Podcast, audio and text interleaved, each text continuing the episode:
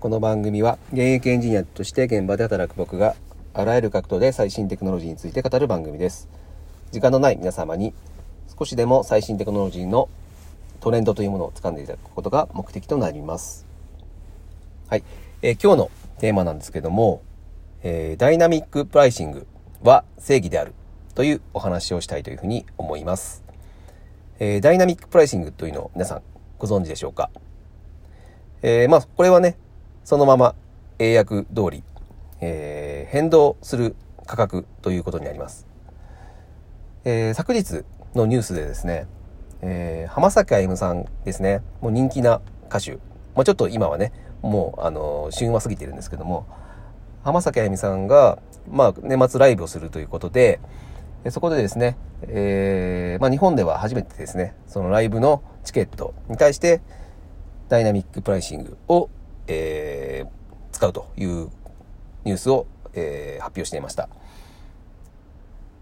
まあ、これね、実はもうずっと前から言われていて、そうした方がいいんじゃないかっていう、えーことはずっと言われてるんですね。これなぜかというと、あのすごい大人気のグループ、嵐とかですね、ミスターチルドレンとか、えーラルカンドシェル、サザン、オールサーチ、スターズ。まあ、この辺はね、本当にもうチケット取るのが難しいと。で、えーどうしても業者が取っちゃうんですよね。でも定価で売るじゃないですか。まあ、7、8千で売るとしても、で、これを、まあ、いい席であればね、もう10万とか20万とか、本当そういったレベルで、ものすごい、えっ、と、もう丸が1個増えた状態で、え売ることができる。まあ、そうなると、当然、業者も買いますよね。で、まあ、そういったね、えーまあ、ダフ屋みたいので、えーが出てきちゃうという問題がものすごく、えー問題視されていたんですけども、まあ、このダイナミックプライシングにすると、じゃあこれ解決するのかっていう話なんですけども、えーほとほぼほぼ解決するのかなというふうに僕は思ってます。まあ、当然ね、このね、えーいつも幸せで買えていたものが、まあ、人気のものになると当然ね、どんどんどんどん価格が上がってきてしまいますし、もう需要に、需要に、えー対応して、比例して価格が増していくので、まあ、その需要、人気という需要もあるんですけども、そのライブをする日付とかですね、えその日の天気とか、そういったものからですね、AI が勝手にアルゴリズムで価格を変動していくっていうものなんですけども、まあ、そうなると価格は人気の、さっき言ってた嵐とかね、まあそういったライブは当然上がっていくんですが、全体を通していると、その業者で、が入って買うより断然安くなるかなというふうに思います。えーまあ当然ね、価格が増えていくと、業者というのは、えーなかなか手を出しにくくなります。なぜなら、えー適正価格で、に近ければ、もう本当はね、皆さんね、アガラシの、あの、ライブだったら、まあ3万、4万出してもいいという人がどんどんいれば、まあ、初めから定価がそのぐらいの価格になるので、業者はそれ買っても、えーまあね、その、差額取れないので、買わないんですね。業者は一気にそこから手を引くことになるので、結局ですね、えーより多くの人に、初めから最適な価格で、えー提供できるというところで、えーこれは皆さんにとって、まあ、業者さんはもう、ここでもう商売上がったりになってしまうんですが、まあ、そんなところでね、儲けてる人はどうでもいいとして、え皆さんにとってはすごいいいことかというふうに思います。でですね、これ、さらにいいことがあって、え当然ですね、これ、皆さん3万4万、今まで幸せにかけてたとこが、えー人気の、えーチケットを3万4万で買いますってなった時にですね、えー当然この売り上げというのが運営側に入るんですよね。例えば嵐さんの、えーライブチケットを買ったとすると、今まで幸せももっと払ってもいいという人もいる中で、それでも平等に幸せみんな払っていたと。まあこれだと、まあちょっと嵐はね、メジャーすぎてちょっとあれなんですけども、もうちょっとね、人気のない人、グループとかだと、まあお金がないくて、えーまあライブってすごい実はお金かかるんですよね。で、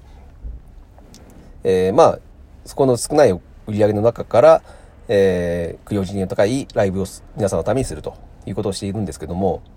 ここがまず、えっ、と、もし、その、入ってくるお金が増えるとすると、当然、ライブのクオリティも上がってくるんですね、当然。あの、かけられるお金もね、えーと、何倍にもなるので、当然、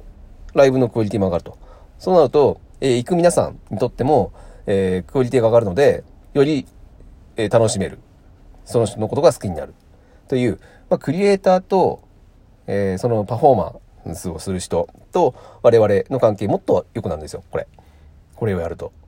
うん、なんで、エンターテインメントがより面白くなるんですよね。今まで、ここの差額は、えー、ここを転売している業者さんに、えー、お金が流れていた。それが、そのまんま、その、クリエイター側、パフォーマンスをする側にお金を入ることによって、よりエンターテインメントはハイクオリティになるっていう、もうこれは、もう本当に正義じゃ、正義であるというふうに思いませんか？絶対この方がいいと僕は思うんですよね。なので、まあこれを理由にですね、僕は、えー、ダイナミックプライシングは絶対に、えー、どの分野でもやった方がいいっていうふうにずっと思っていました。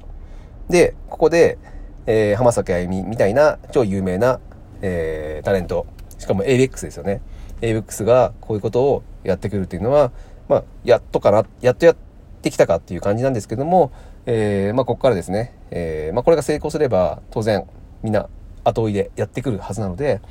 まあ、ぜひですね、これで成功してもらって、えー、このダイナミックプライシングっていうのが、えー、当たり前の世界になっていってほしいなというふうに思います。えー、まあ、ダイナミックプライシングですね。これライブ以外にも全然使えると思うんですよね。まあ、需要と供給が当然どんなものにもあるので、えー、やりやすいと思うんで、やりやすいというかもう絶対できると思うんですよね。で、今までは、これ、なんでこれできなかったかというと、技術的にすごい難しかったんですよ。だって、えっ、ー、と、需要と供給って目に見えるものでもないですし、で、それを、えー、やっぱ動的に、リアルタイムに反映させなければいけないので、これがものすごく難しかったんですけど、今だと、その、そのデータの可視化っていうのもできますし、で、それを、えー、まあ、一定のアルゴリズムで、えー、AI のモデルを作ってしまえば、こは比較的簡単に価格の決定というのがすぐできるようになるんですね。なので、まあ、今のテクノロジーを使えば、えー、そこの価格を決める、えー、動的にどんどん、えー、移り変わる需要と供給を読み、読んで価格を決めるというところは、比較的簡単にできるので、えー、まあ、全然できちゃうので、えー、どんどんどんどんこれが普及していっていってほしいというふうに僕は思っています。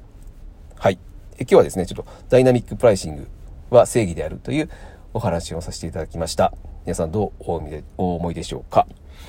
はい、えー、今日は以上になります。また聞いてください。それでは。